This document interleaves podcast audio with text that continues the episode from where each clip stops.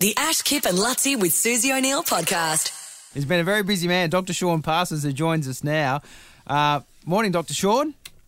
Yeah, good morning, team. Well, the, the big news is that the, a $300 million deal with your firm to Ellume. yeah, Ellume for a rapid at-home COVID-19 test in the United States. So th- th- this is a huge, a huge thing for your company. I'm imagining. Imagining. Massive, yeah, absolutely huge. So it's uh, it's to build a, another facility, three times as big as our facility here in Australia, and to supply the Department of Defence with eight and a half million tests.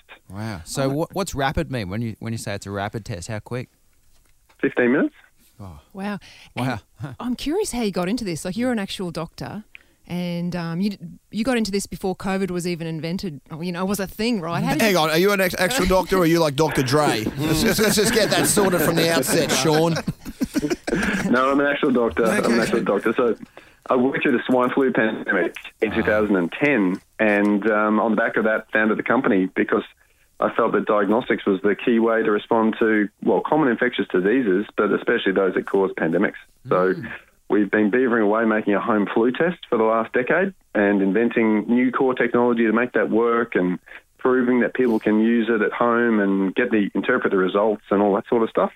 And so when COVID came along, we turned our attention to um, to changing the the biology so that we could detect COVID instead of flu, and um, and so we had a head start at it compared to the other companies around that are trying to do similar things. How difficult was it to adapt uh, from you know trying to identify the swine flu to COVID?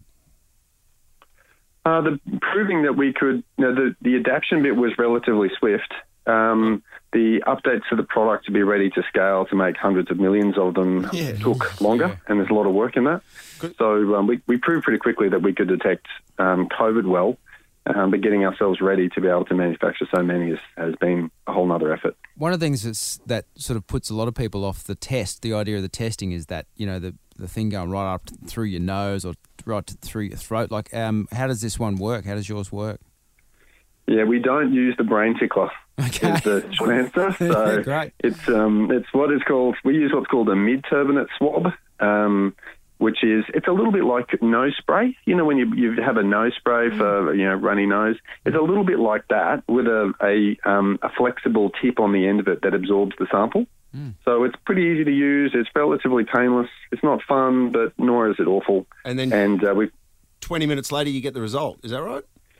Yeah, so the test actually um, it has an, a single-use analyzer which connects to your smartphone, Bluetooth. and y- yeah, via Bluetooth exactly. So um, you walk the app, you download a free app. It walks you through how to use the test step by step, and um, you take the swab, you apply the sample onto the to the analyzer, and you get a result 15 minutes later, but on your phone. So there's none of this is that a line or isn't that a line sort of Yeah, stuff. It's all right. done through the But do- instrument on your phone. And you don't need a prescription. You don't need to go to a chemist or anything to, to get the process rolling. It's sort of like the same the same commercialization format as the home pregnancy tests.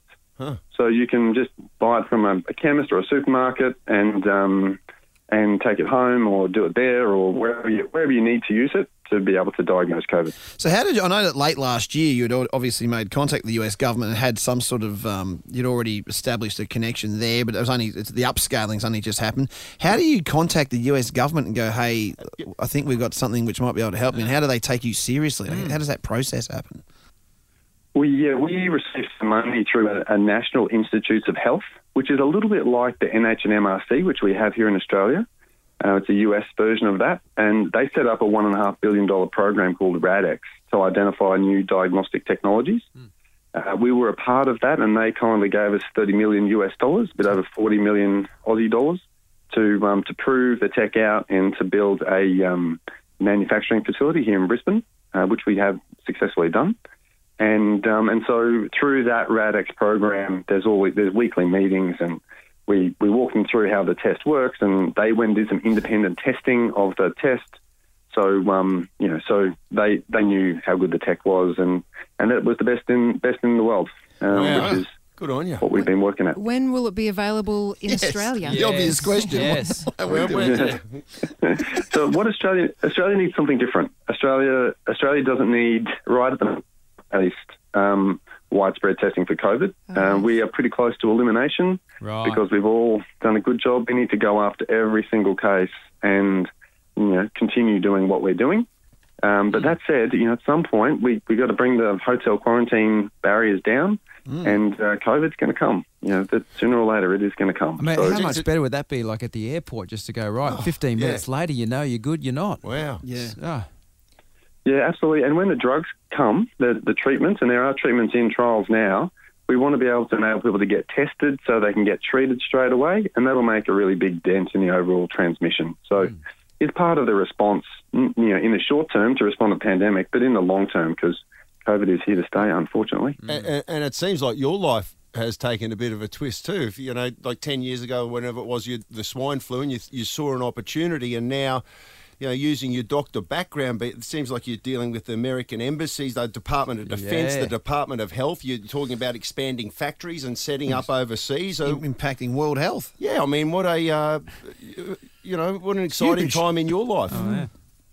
Yeah, thanks. It wasn't the plan, but No, uh, no. it's, it's it's good fun, and we're doing some great stuff. Absolutely. And, Is, is there a you know, good is there a good back breakthrough is there a good backstory? Did your parents say you were going to be a failure or anything like that? Yeah. Name a teacher. Name a teacher. Name a teacher that doubted you. Never make it. Go on. No, no, no, no, none of that. Lots of people that have that have been terrific in providing lots of help to oh. to Ellume and to me personally over a long time. Oh, Well, we'll really work on the- proud of you. yeah, really we'll work proud on of the you. That's backstory. Just awesome. finally, as well, imagining because you started out at Richlands. You Yeah. know, Richlands Yes. is like an industrial area, next, probably next to Capilano Honey out there. Yes. Yeah. Wow, well done. Mm, that is yeah. amazing. You're taking Yeah. on the world. It's a- That's great. It's a great yeah, thing. so we've got a big facility at Richlands. Yeah, that's Yeah. right. So our manufacturing facility is at Richlands, and we have an assay production facility in East Brisbane, not far from the Gabba. That's awesome. Yeah, it's such a great thing, and, and not that you've done it for this, but I hope very soon you've got some type of Maserati with like rich biatch, like I don't. uh, Oh, please don't, be, don't do that. Don't do that. Stay no, humble. sure. Just celebrate. But well done, Sean. Cheers, mate. Thanks a lot, all. The Ash Kip and Luttsy with Susie O'Neill podcast is a Nova podcast. For more great comedy shows like this, head to novapodcast.com.au.